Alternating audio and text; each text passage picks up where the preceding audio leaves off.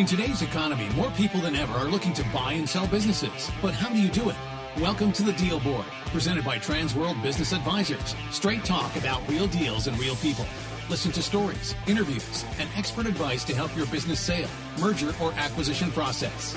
Now, here are your business exit experts, Andy and Jessica. Welcome back, everybody, to the Deal Board. It's episode 103. We've now crossed over the 100 episode mark. If you haven't heard our 100th episode, you should go back and in here. It was a pretty great one. But today, we also have a great episode for you. Today, we're doing one of our business owner story episodes where I get a chance to interview Bryan Clayton from My GreenPal. And we also have another uh, recurring kind of guest on the show, right, Andy? Yeah, we do. We have uh, Barry Sloane from Newtek Business Solutions. And if you haven't seen Barry, uh, I guess you're not watching enough news channels because uh, Barry's all over them talking about Newtek and their small business solutions. And and Barry just comes on for an update because there's so much going on as we come out of this coronavirus uh, pandemic. There's so many programs out there that have been initiated either because of the CARES Act or even before the CARES Act and so Barry kind of covers what's currently out there. It's really, there's a lot of money. And just to get caught up with what's going on at Newtek, it's a it's a great update. It's great, uh, great services for small businesses. Yeah. And with my interview with Bryan, I think our overall theme for today is growth. So, a lot of times we'll be talking to small business owners, and, and, one of the first steps in the business brokerage process is getting a valuation or understanding what the business is worth. And, and sometimes that number is not exactly where you would want it to be. Um, so we talk a lot about growth in both of these interviews today. And there is a way to grow your company into the valuation that you want to get if you plan ahead of time. Bryan talks a lot about his journey of starting as a young, small entrepreneur. I don't want to ruin too much of it and, and growing to a larger exit that he was eventually able to do. But we've we've run into other examples of this too, right? Yeah, we've seen this before. We've had business owners come to us, and of course, they have a number in mind. Maybe they have a few partners and they each want to get a million dollars, or they have a $5 million number in their head. And that's exactly what happened to us up in our Jacksonville office. Uh, John Guyowitz was approached by a company and they said, Hey, we want $5 million. And John was like, Well, you're not worth $5 million. And they said, Well, what can we do to get the $5 million? And so John said, Well, you need to do this, this, and this. And they said, Well, would you help us by meeting with us every, I think it was every six months or so, just to sit down, look over our progress toward that growth and toward that EBITDA number that would get them $5 million. And John did. And it took, I think it was three years to get to the number. And then, of course, it takes about a year to sell a business of that size. So it was probably a four to five year process. And that's not untypical. That's what private equity does. Yeah, and, it's a very good strategy if you have time on your side.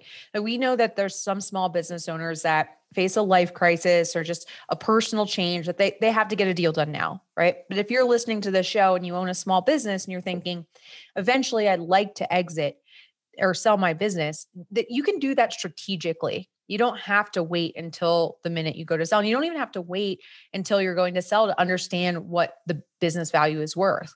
Um, there's lots of advisors, business brokers, others that can do a price opinion on your business and help you understand what that number is. And then you at least know where the gap is.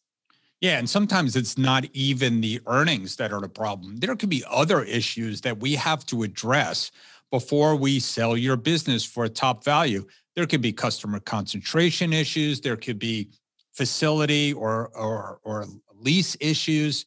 There could be capacity issues. There could be uh, management issues. You have too much of your family in there. We've seen it all. Yeah, there's lots of lots of issues. And we are going to have an upcoming show diving deeper into that. But again, the theme of this show is growth, using Bryan's story as a growth example, using if you're thinking about growth too, using New Newtek's update, there is so much capital available on the streets right now that if you need growth capital in order to hit the next level, now's the time. It is time to grow. As we come out of this pandemic, we are also seeing that a lot of businesses that were here before the pandemic are now gone or under capacity or don't have the right tools in place. This is a time where you could take advantage and grow. And plus, the baby boomers, we've talked about it ad nauseum we are starting to see them come to the marketplace because they're calling us. Yes. Yep. And we go over that too. If you haven't had a chance, we have um, a few episodes back. It's called The Ultimate Guide to Buying a Business. We've taken all of our best buying tips. So if you're thinking about growth through acquisition, that's a really great series too. But two great interviews, another great episode of The Deal Board. What do you say we get to it, Andy? Let's get to it. Transworld Business Advisors is the world's largest business brokerage and mergers and acquisitions firm with over 500 brokers in nearly 200 offices worldwide. Transworld's team handles thousands of business sales every year.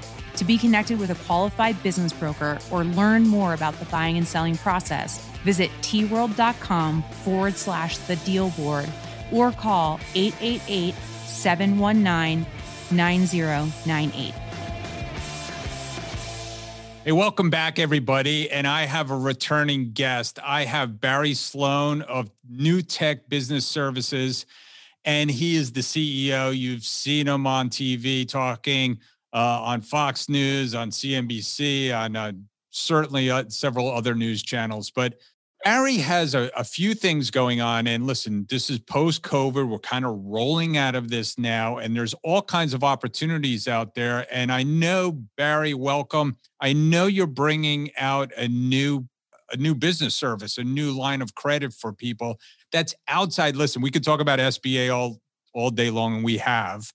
So let's talk about something else. Let's talk about some of the new services you have at Newtek. Thanks, Andy. And, and look, I, I think uh, we've been a public company for over 23 years. We're the nation's largest non bank SBA lender, third largest in SBA loans, and many of you are familiar with that product. But with the current environment and business valuations rising, we recognize that there clearly was a need for larger loans. So we'll be rolling out a term loan program, single digit interest rate, 10 to 25 year AM schedules, with loan balances up to 15 million. So um, for people looking for financing, for business acquisitions, acquiring the real estate, uh, maybe that they've been uh, paying rental rent on uh, historically, we've got great loan programs up to 15 million, well beyond the five million dollar SBA cap, uh, with single digit rates of interest, and that could be done for business acquisitions, preferably collateralized by commercial real estate. But if it's cash flow only and the cash flow is strong, we could look at that as well. The value prop, not too dissimilar from what we're used to in small business lending. No balloons, 10 to 25 year AM schedules, no covenants, and a willingness to over advance on the primary collateral. So that's very typical of what we've seen in the SBA space historically. Well, now we're taking it up two notches. We're going from five to 10 to 15 million. We also can do partial or ground up rehab. So clearly, it would be something that uh, we're excited about. We do these loans in all 50 states, come in through your Transworld uh, broker, and we'll be glad to help. Obviously, Newtek is doing a great job. And, you know, this kind of financing just hasn't been out there historically. I mean, SBA financing was really one of the only places to go to leverage a business uh, sale and even the real estate for a business. I mean, especially you know single use uh, properties that businesses are often in. And so for you to come out with a product that gets you up to 10 million, 15 million, I think we're going to see a lot of bigger deals. And you know, with baby boomers going to, going out and retiring perhaps after this COVID crisis, mm-hmm. I mean, it might be perfect time for business owners to sell and people to buy. Well, you know, Andy, one of the things you said also made me think about in addition to the balance being not conforming with an SBA program, many of you have borrowers that have used their $5 million of SBA borrowing up and they need to borrow another million or 2 million. Many of you have borrowers that don't occupy 50% of the real estate, but occupy 40%. Some of you have borrowers where there's PGs, but you can't get it on three people that own 33 and a third percent. Maybe you have it on two. This program fits that as well. So it's good for the small balance, it's good for the big balance. This is a program that fits borrowers that do not conform to an SBA standard. There's nobody more in touch with the small business community than you and the folks at Newtek. And so you're obviously doing this because you're seeing the need, right? You see a lot of small business owners. And, uh, you know, uh, uh, I'm fascinated by, I think, I, I'm predicting that there's going to be like kind of like this whiplash effect that we're coming out of this COVID crisis. A lot of companies aren't prepared to scale up like they're going to need to scale. And there's things that are just not going to come back uh, the way they were. So, what are you seeing out there? The the amount of fiscal and monetary stimulus uh, in the U.S. economy is obviously unprecedented. It's hard to be kept obvious, but the Fed keeping rates at zero to 25 basis points on the short end, um, a 1.9 trillion dollar COVID program, followed by discussions of two to four trillion dollars of infrastructure, followed by checks going into people's hands. Uh, recently, on the recent COVID bill that passed, on the 1.9 trillion, now they're talking about in the infrastructure bill. Part of the infrastructure bill is to actually just write checks to people.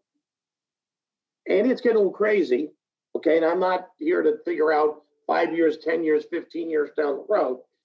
We do go quarter to quarter. We do try to plan for the long term, but the amount of government involvement and takeover of business is unprecedented. It's off the charts. It's going to be a business boom. We all need to be careful. Don't get over levered. Don't get overextended operationally uh, to make sure you can always pay your bills. Those are the people that'll win long term. But it's going to be a boom. It's going to be absolutely crazy. And don't also, if you can get ahead of the expense curve, make sure you've got the supplies that you need because they're going to be in short supply. Yeah, well, there, and and things are going to go up, right? There's got to be some inflation that's going to come out of this. And what I what I what I saw in one of your recent posts, I think it was Nolan who was sending around the recent post. Uh, you mentioned it a little bit about expense expense reduction. We're seeing things like uh, legal costs and IT costs and insurance costs just go up and up and up. And I see that Newtek is helping people save money on a lot of those things. Yeah, I think that the other aspect of what we do, obviously, providing the financing to do acquisitions, to lower your cost of debt, to um, rehab and refurbish facilities and real estate, all very valuable but we de- very much deal with the other side of the business owner's balance sheet. And I'll say this particularly for A, business brokers that want additional sources of income apart from buying and selling businesses, partnering with us to go in and do an analysis on someone's IT, do an analysis is their website current, functional, found, secure, taking a look at their payroll, health, and benefits to make sure that they're priced correctly, looking at every single insurance policy. We, whether it's the end business owner or the Transworld advisor, we do all the heavy lifting. Connect us to the client. We'll do all the heavy lifting for the chance to win the business. At worst, we go back to the client and say, You've got the best policies, you've got the best health insurance. Um, your website is absolutely perfect. And by the way, how you've got your IT structure is magnificent. That's the worst that happens. You got validation that everything that you're doing is right. So even when we lose, customer wins, the Transworld advisor wins. In the case where you could actually bring a better solution, which happens quite frequently with us, we've been doing this for 23 years, and this particularly the technology, the solutions are changing you're going to make get an income stream and the customer's going to reduce their expense and become more efficient so there's a lot of things that we can do partnering with the Transworld advisors and we would hope that their business model has obviously those great episodic sales and listings as well as reoccurring revenue from our transactions yeah, uh, uh, there's a lot of opportunities at Newtek. I, you know, listen, uh, Newtek was our partner in 1999. Uh, we worked with Newtek to finance Transworld's expansion across Florida and eventually into our franchise. And uh, we would not be here without Newtek. So there's a lot of opportunities for small businesses to work with you. And of course, you know, they could call us at Transworld, but uh, they could go right to Newtek as well. So, you know, we we we thank you, Barry, for coming on. Uh, you always have insight into the business world. Any last parting words? No, I wish I could go back to 1999. we thought the world was going to end with Y2K, and it, we screwed up. We lasted another 20 years. yeah, listen, I you know we always uh, uh, Y two K and uh, unfortunately 9-11 at that time, and then we yeah. come through the, you know, the credit crisis of two thousand nine through say ten, and uh, here we are uh, going through the COVID crisis, and we're going to come out. If there's one thing that we've learned, the world goes on, and there's opportunities out there, and uh, we're here we're here to help you, and of course, Newtek is too. Barry, thank you for coming on today. I appreciate it. Andy, a pleasure. Look forward to the pasta dinner coming up. 2022. Thank you. Hey, Andy, do you know what time it is? It's time for our deal of the week. Deal of the week. Sold. Everybody, welcome back. And we are talking deal of the week. And we have Jenna Porzillo here from Transworld Business Advisors of Bel Air, Maryland. And she has a great deal that she closed. Uh, we are seeing an explosion in the beverage and in the brewery business, home brewery, and uh, just love these businesses. And we're seeing them pop up across the United States. And you had one for sale. You must have gotten a lot of uh, a lot of buyers to look at it. Yes, it was a really fun listing too. And with COVID, obviously the liquor and booze and alcohol industry, that's a defense based industry. So they were still doing well with COVID. You know, a few owners had purchased this brewery and they all had other jobs and they just wanted to get out. They found out it was too much. They knew they weren't doing this place justice. So they actually, their lease was going to expire in hmm. a short period of time. I think they only had six months, I believe, to work. And we found a buyer the month before their lease ended. So they were going to just close shop. But this business had been in business for 30 years. So it was really a community staple. Some of these recipes at this brewery were known and their special people came for these recipes. It was a big part of the community. So we had a buyer who was interested in home brewery and he him and his wife fell in love with this store and they purchased it. They came with a lot of experience. They also plan to build it up and do a lot more than what's been done and they are just on cloud nine with it now. Wow, that that sounds great. I mean, listen, a business that's been around for 30 years, I love stories like that because, you know, that's something that has goodwill, that has something in returning customers, all those good things. And it sounds like you found the perfect buyer for them. So, you know, good deals for good people as we say, right? Oh, yeah, for sure. Even the people who sold are so happy to still have it in the community. And part of the reason I love being a broker is being able to save companies that are going to close, especially ones that are such a deep part of the community. That's really important and part of my biggest values of being a broker and a lot of the reason why I do what I do. So Excellent. to see it come to fruition. And also to be able to still go, they have samplings you can taste. They teach you how to make your own wine and fermenting. So it's just a really fun store. Sounds like a great deal. And if somebody wants to do more deals with you, Jenna, what's the best way to get in touch with you? Sure. My number is 443 694 5013, and you are welcome to text or call that number. And if email is your preference, my email is jporzillo at tworld.com. That's J P O R Z I L L O. Excellent. Thanks for coming on today and bringing that great deal. That was a great deal. Yeah, it was. Thank you for having me, Andy. Welcome back, everybody. And I'm really excited today because we have a very special guest with us. We have Bryan Clayton, who is an entrepreneur. He's the CEO and co founder of GreenPal, which is an online marketplace that connects homeowners with local lawn care professionals. GreenPal has been called the Uber for lawn care by Entrepreneur Magazine and has over 100,000 active users completing thousands of transactions per day. Before starting GreenPal, Bryan founded Peachtree Inc., one of the largest landscaping companies in the state of Tennessee, growing it to over 10 million a year in annual revenue, which is no small feat, before it was acquired by Lusa Holdings in 2013. Bryan's interests and expertise are related to entrepreneurialism, small business growth, marketing and bootstrapping from zero revenue to profitability, and what we're going to talk about today to exit. So, Bryan, thank you for joining us on the deal board and welcome to the show. My pleasure. Thanks for having me on. Yeah.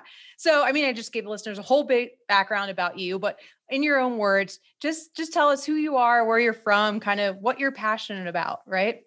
Yeah. So currently, I'm the CEO of a company called Green GreenPal, which is like the Uber for lawn mowing. You're a homeowner, you need to get your grass cut, you just download our app, somebody comes and mows it the next day. That's what I've been working on for eight years. I've gotten this business over 200,000 people using it, $20 million a year in revenue. Uh, so we're your eight year overnight success. And believe it or not, uh, I, my first business was actually a lawn mowing business. I, I started mowing grass in high school as a way to make extra cash. I was actually forced into uh, entrepreneurialism by my father. He said, "Hey, get off your butt. You've got a job to do. You're going to go mow the neighbor's yard today." And uh, ever since then, I was just hooked. I was hooked on owning my own business, on running my own show, and and by the end of that first summer, uh, I had like 12 customers that I was cutting yards for, and I just kept with that little business all through high school, all through college, and when I graduated college, I had to make a decision: was I going to stop mowing yards and go into the job market and take a pay cut, basically?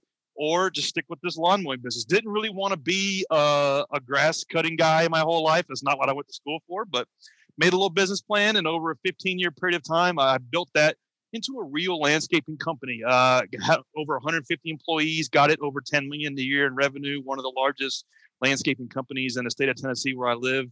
And in 2013, that, that company was acquired by one of the largest landscaping businesses in the United States in one of the largest acquisitions in that industry in a decade. So growing that business just from me and a push mower to me and 150 people and seeing it all the way through to exit, I, I learned a lot about, you know, how to how to build a business the wrong way and then how to build it the right way, and uh, it was a hell of a journey. Yeah, well, I mean, I applaud you too because a, a lot of people get you know forced into entrepreneurship or and then you hear lawn care a lot right of teenagers having to go out and mow lawn but very few people are able to build that to a $10 million a year company which is i said no small feat very hard to do so, I mean, as you know, our audience is interested in, in buying and selling companies and probably most interested in, in your growth to exit story. So, kind of my first question is like, when did it first pop in your mind with Peachtree that you this was something you were going to exit? This is something you were you, you were planning on selling or preparing to sell? Over a 15 year period of time of running that company, building it from scratch, I, I, really learned something about myself that business is the thing that causes me to level up. It is kind of the drumbeat of my life. It is the thing that lends purpose to my life. It's the thing that causes me to learn things I don't want to learn, do things I don't want to do, uh, watch podcasts I don't want to listen to, uh, you know, you watch stuff on YouTube that I really don't want to. I'd rather be watching Netflix, but I need to watch YouTube, right? So business is the thing that causes me to, to to do all of these things. And and i had reached a plateau of personal growth running that company. I had built it. It's not like i i conquered it or anything like that but i had built it to be a big company in my market and i had done it for 15 years and it was time for me personally to to set off and and and do the next thing. And so that's kind of was the the the impetus for why i decided to to pursue an exit. Now that said uh, from the moment I made that decision to the moment I, I we got a deal done was two years, mm-hmm. two long agonizing years because the day you make the decision to sell your business uh, and and you're still running it it's, it's kind of like you're almost in a marriage and you know you're going to get a divorce kind of thing. It, it was hard. It was really difficult knowing that the thing was no longer going to be my baby but i was still working my butt off trying to make it as good as it could be. So two years of just getting the business ready to sell being really humbled with you know how you think the process is going to go and how it actually goes and and uh, luckily they stuck stuck stuck with it and got the deal done and and uh, every it was a win-win for everybody and my employees me and the acquirer and and uh, we luckily we picked the right people to, to buy the company but uh, it was it was tough. That was the hard one of the hardest things i've ever done was getting that business sold yeah. I mean, and, and you speak a lot to it. It is, it's like the day you decide, it's not that you check out, right? But you go to a mentally different place, right? That right. you're going to be exiting versus growing and bootstrapping and all that kind of stuff. So w- uh, what you said was one of the hardest things you've ever done. Like, what are some lessons that you took out of that process that you would tell our listeners, Hey, just be aware of this or educate yourself around this. Like, what are, what were some of the things that you wish you would have known going into that?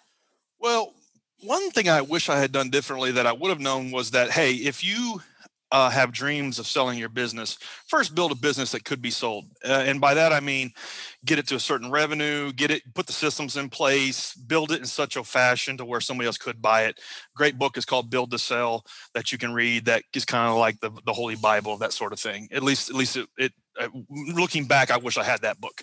Mm. Um, that said, you know running your business uh, as as it is yours versus running it as as you are trying to get it sold are completely different. Um, when you are trying to sell a business you need to be cutting every single expense you can because whatever whatever your net profit is is that's the multiple you're going to get. And so it could be times four five seven eight whatever but uh, you're going to get a multiple on ebitda most likely. And so you really have to run your business as lean and almost in such a short-sighted fashion as possible. Whereas you know when i was building a business for for like the long haul 10 20 years i would make long-term decisions. I would make decisions you know that that that had long-term implications that may not pay off for another 5 years but i was constantly thinking the long game. When you make the decision to sell your business you really kind of have to think short term you might want to put a band-aid on something before you go out and just buy a, replacing it or you might uh, you, you i mean it's, it's going to sound crappy saying this but you might make some short-sighted decisions as it relates to clientele because you know that that uh, you have to save that money today and you can't afford to have a three or four year payback. And so it's a really different philosophy and mentality of running a business that you know you're going to sell versus running a business that maybe your kids are going to have one day. I, you know i couldn't have said it better myself but i love how you, you talked about too it's like every dollar you save gets dropped to the bottom line and you get a multiple of right so, and, and we talk a lot about too. We know that business owners try new things, like they might have a test marketing budget and may or may not work out. But when you're getting ready to sell, probably not the year to do it. So I, I, love that, and I love that mentality. It's a it's a different mindset you have when you're getting ready to sell versus still growing it for the long term, or like you said, for legacy for your kids. Right. So yeah. So let's jump a little bit forward to time. So you got the deal done. You said you were really happy with the buyers, right? How did that transition process go for you guys? That was another thing that was was a lot harder than I thought it was going to be because when you when something is yours for 15 years and you you create it from scratch and you really to make it in business, let's face it, you have to pour your life's energy and soul into that company, or else it's not going to get off the ground. Mm-hmm. That's how it was for me with my business, and and my you know hundreds plus employees were kind of my family. We had a really really good culture, and so the day that you know that's no longer yours um, to use the marriage analogy again, it's kind of right. like it's a good one. It, it's kind of like okay, now you're still kind of married, but maybe you're divorced, but you're still living in the house, and the new husband or new spouse is in the house too. Yep. Um, except for he doesn't listen to anything you say about what your wife likes. And so it's it's really bizarre. It's like it's a weird thing that you just got to go through. Um, it's no longer it's no longer your baby. You have to you have to like come to grips with that. And so there's like an emotional thing that i, I didn't realize was was gonna was going to occur that did for me. It was kind of like okay what now? This has been my identity for almost you know 16 years. What a what am i now? You know do i work here? Do, what, what am i doing? And so that took a long time, six, seven months for me to kind of process and internalize. And uh, and finally came the realization that there was only so much I could do. Like I'm helping with the transition, but at the end of the day, these people bought my company because, quite frankly, they had better systems, they had better economics of scale, they had better ways of doing things, and I kind of had to let go and let them do what they were going to do, and just kind of help shepherd that process and uh, it was one that I was not uh, totally prepared for emotionally, and, and I just kind of had to wing it. Yeah. Well, it's it's interesting because you you bring up an, another good point. Is there there is an emotional process to that transition and letting go, and we see uh, a lot of small business owners, and I've been in, in the same position myself, where your identity is the business, right? So how do you reshape that identity or, or transition your role to something different, where you you still find like you're getting your purpose and you're you're getting some good satisfaction in your life and your career. So when you're going through this process, were you thinking about your new venture or was this something that came up after the fact, like after you'd had some time to settle and, and maybe even hopefully celebrate the success of selling a little bit? Yeah, you know, to get the business to a point where it could be sold and then getting that deal done was just like 110% of my bandwidth. It was everything I could do. I mean, it was seven days a week, sometimes is in like 15 hour days, especially going through due diligence, like just trying to get that deal worked worked out to get it uh, to get it closed. And so really that's all I was focused on. And then and then like post closing was still a ton of work trying to reinsure employees, um, trying to uh, you just teach train my replacement, um, working with with the the acquirers, and so that it was like everything I could do. But then when the smoke cleared, then it was like this onset of okay, what now?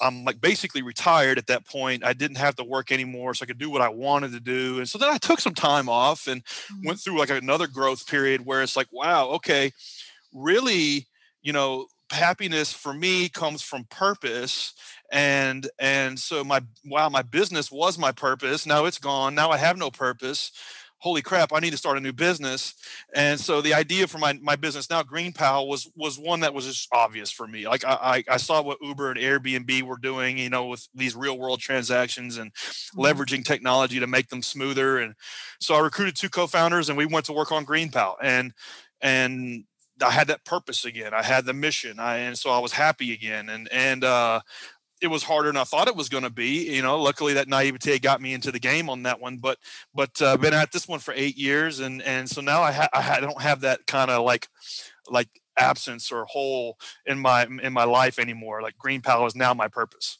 Yeah, yeah. And you said it earlier, like your purpose, like it's not the same for everybody, but your purpose was business and business made you level up, right? So that's where you really drew a lot of your energy from. So it makes sense to jump into something else. So now you're at it again, and GreenPal is even scaling faster and bigger than Peachtree was. So, I mean, like, what what's your secret? How do you get started on these businesses when when you have no money and grow them so quickly? Yeah, I think it's a combination of of of working on your business and in your business and being and being willing to do both of those and and being like my I've had business partners in the past that were really good, like in it guys. Mm-hmm. They would work seven days a week, 14 hours a day, whatever it took to make the job happen, whatever to get it done. But they weren't really good at working on the business. And and and so that might mean like, okay, rather than like, you know, you have to get in the truck and go do that thing, like we got to figure out why that went wrong and let's build a process to prevent that. And so being willing to like in the early days work in the business really hard and then set aside time to work on it and then as like a like a like a sliding scale as time goes on you're less in it and more on it i think is like for me 20 years of business getting two businesses to, to eight figures is, has been one of the things that has made sense but i have I have made the mistake of delegating too quickly. Uh, like with GreenPal, when we started it, we didn't know how to code, we didn't know how to write software, and so we we paid a shop to build like what we thought GreenPal should be, and it was a total flop. We wasted like two like one hundred fifty thousand dollars, and we delegated too quickly. We didn't know what the hell we were doing, so we had to work in the business. We had to learn how to write software, learn how to do this stuff to where we could then delegate it and like getting that just right where you're doing stuff yourself like you have an org chart of like 20 different roles and your name's on every role yeah. and then like as time goes goes on you're peeling your name off of some of these roles and and, and understanding how to like master the 80 20 of these things and then and then as soon as you get it and as soon as you get a little bit of money delegate that to somebody else a contractor freelancer an employee whatever and then and then just like rinse and repeat that and and and just and just look at it almost like a video game. There's 10 levels to this and you just got to get through level one. And now you just got to get through level two. Don't worry about bowser. He doesn't matter. Just get through level three. Looking back 20 years is kind of kind of how it's uh, uh, unfolded for me yeah, well, I like it because it's simple too. It's right. It's it's right out the org chart. It's move one level to the next. But I, I do like that you also brought up not to delegate too quickly because sometimes we see that happen too, especially in small businesses where the owner has been working in the business for so long, right? And there's so many processes and procedures up here in their head and not necessarily written down or e- even taught to to other um, people in the company. So, what do you see as the biggest challenges that you've faced with GreenPal and and you're going to maybe even face in the future as you continue to scale this new company? Yeah, one of the biggest challenges for us is you know, with my first business, it was a landscaping company, and it was a hard business, like you mentioned. It's, a lot of people don't scale a business like that. Um, but I would go to like conferences and uh and and and when I would go to a conference, I would meet with the biggest landscaping company in that in that city. So I remember one year I went to a conference in Chicago, and the, the this guy was doing like eighty million dollars a year in revenue in landscaping in Chicago, and he showed me their processes, their systems, gave me a tour of the shop, and let me you know let, let me hang out with them for for a day. So my point is, I was able to learn from from somebody who had kind of already done what it was I was trying to do, and I could kind of learn and maybe even do it a little better. With GreenPal, it, it does not exist. So we're kind of inventing a new product, inventing a new a new uh, process, inventing a new experience, inventing a new user behavior, and so that's a like an order of magnitude harder. And I think a lot of uh, on budding entrepreneurs in this kind of generation, like uh, uh, particularly tech entrepreneurs, under index on yeah you're starting a business that's hard but you're also inventing a brand new product that does not exist and so don't underestimate that there's a big difference between starting a business and getting it off the ground that's hard but it's right. another level of magnitude harder to like do that and invent a new product or new experience. And so that's one was one of our challenges in the early days. So it took us like three, four years just to get this thing going. Like we didn't pay ourselves any paychecks for three years because uh, we were still trying to figure out how to get the damn thing to work for for both sides of the transaction. And so that was one of our biggest challenges in the early days. Mm. And it makes sense too. Is if you're inventing a pro- product, there is no like I call like rip off and duplicate method, right? You can't go see how it's working in the marketplace. Maybe there's something similar, but not exactly what you're designing. So right. Yeah, I mean, giving yourself as an entrepreneur some credit, some breathing room that that it is a it's two challenges you're fighting. So, One thing um, that I did that helped me yeah. was I, I I drove for Uber, drove for Lyft, walked dogs for Postmates, cleaned houses on Handy and HomeJoy, um, delivered food for DoorDash. I did all of these things to learn like okay these are these guys are doing something similar. Let me look at how they're building their products. Let me look at how they're like crafting the experience. And so I was able to kind of learn from from those similar companies but yeah there, there was no like okay they're they're doing exactly what I want to do here. Let me just copy it and do it here. There mm-hmm. wasn't that. And so just like understand that if you're listening to this and you want to start the next big app that it, there, it's it's it's difficult to invent something from scratch Hey, I love that you're cleaning for Handy and driving for Uber. I mean, talk about market research and really being dedicated to see what the user experience is going to be on each side of the transaction. So that's amazing. I don't think a lot of entrepreneurs would even think of that, but it, it is an avenue you can take. Um, yeah, it, so. it, really sucked when I delivered a cheeseburger to my ex girlfriend's house one time, and her new boyfriend answered the door. That oh, sucked. So yeah. yeah. it was humbling. That's the one beautiful thing about business. It's like the best humble machine that you're ever going to like get to experience. very, very true. Well, so I want to pivot uh, right now and give some of our listeners a tactical takeaway. So, um, you know, you've already mentioned one book, but it seems like you're an avid learner in the business world. You know, what books have you read that you would recommend to our listeners about how, you know, that have helped you grow these businesses and, and sell, sell Peachtree as well? Yeah, uh, one of my favorite quotes is Mark Zuckerberg. He says, "Don't be a know-it-all, be a learn-it-all." Like mm-hmm. that dude, like whatever you think about him, like dude was running like like a hundred billion dollar company when he was 27 or 28. Yeah. I mean, it's yeah. insane. Yeah. Um, so if you can kind of like take that ethos and make it part of your philosophy too, you don't know everything and you need to be a learn it all, whether it's by people around you or books or audio books or or podcasts, YouTube. The good news is is like it's easier to learn this stuff. This knowledge is so much more accessible today than it's ever been. It's there's just no excuse not to to constantly be, be trying to enrich your brain to to compete. Uh, for me, some some awesome books. Uh, like I mentioned, Built to Sell, uh, Good to Great is an another mm-hmm. uh, awesome book that has got timeless fundamentals in it, like the flywheel effect. Um, uh, just just in terms of of philosophies on how to like run your life and run your business the seven habits of highly effective people is a, is a one of my favorite books. And then like a very tactical book is the e-myth by michael gerber. Anybody just trying to start a business from scratch right now you know you can you can read that book. It's kind of a blueprint for for how to get a business going yeah, I love this. I mean, the E Myth is almost what you were talking about with the video game analogy of, you know, getting the processes in place, putting a person in, delegating and moving on. They're all, all some of my favorites too, Bryan. I appreciate None that. of these are my ideas. I've stole them from somebody, every single one of them. I don't think any of us have any like original, original ideas anymore, right? So, what's next for you, Bryan, and for GreenPal? How can we get in touch with you? How can we support you? What, yeah. So uh, anybody listening to this that doesn't want to waste time cutting their grass or plowing their snow, uh, GreenPal, you can just download it in the App Store or Play Store. You'll get hooked up with a great service provider in less than a couple minutes. Uh, anybody wants to reach me, you can hit me up on LinkedIn. I've been hanging out there a lot more lately. Nice, nice. Well, we'll drop those uh, links into our show notes too. I am going to reach out about the snow removal too. I'm in Colorado, and that's super helpful. right on. yeah. Well, Bryan, thank you so much for joining us on the Deal Board. We really enjoyed having you on. Hey, I had a ball. Thanks for having me on. Hey, Jessica. You know what time it is? Money time. Almost. It's time for listing of the week. Welcome back, everybody, to the Deal Board. And we have a great listing to feature this week. I want to welcome Sam Curcio from Transworld Business Advisors of New York. Sam, welcome to the show. Thanks so much, Jessica. It's a pleasure to be here.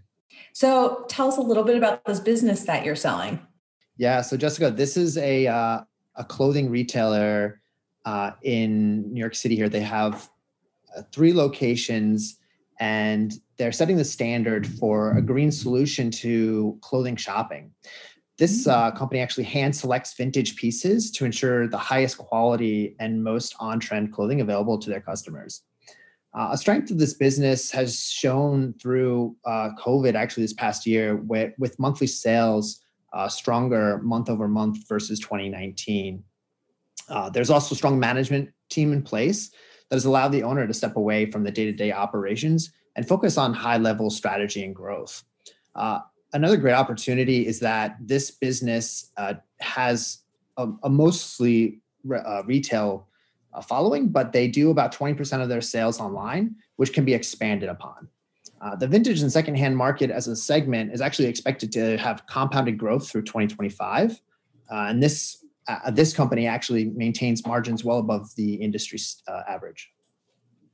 Wow. So I mean, sounds like a great business. You got management in place. It, you know, did well through COVID and it has great growth opportunities. Tell us a little bit about the numbers and the metrics. Yeah, the owner has definitely built a, an amazing business here. Uh, so the business has total sales of just over 3.5 million, uh, with a discretionary earnings of over 1.6 million. The owner is currently asking $8 million for this business with a down payment of 6.5 million. Uh, though this business is now uh, pre-qualified by two SBA lenders, so that's very exciting. And it will come with about $225,000 worth of inventory. Uh, and it's worth mentioning that this business has been around for the last 10 years. Wow, good history, good numbers, and you know, financing pre-qualified that opens it up to a lot of buyer options um, for smaller down payments. So Sam, it sounds like a great business. If anyone wants to learn more or maybe contact you about buying or selling a business in general in New York, how would they reach you? The best way to reach me is to give me a call at 646 470 9433, or you can reach me at scurcio at tworld.com. Great. And we'll drop that information into the show notes too. Sam, thank you so much for coming back on the show. We look forward for you to come back and tell us about this deal when it, once it's closed. But good luck and join us again soon. Thanks so much, Jessica. Thanks for tuning into the show today. If you like the podcast, share it with your friends on social media. And don't forget to subscribe and leave us a review on your favorite podcasting app. If you have questions, would like to appear, or have suggestions for topics for the show, get in contact with us through our website, thedealboardpodcast.com.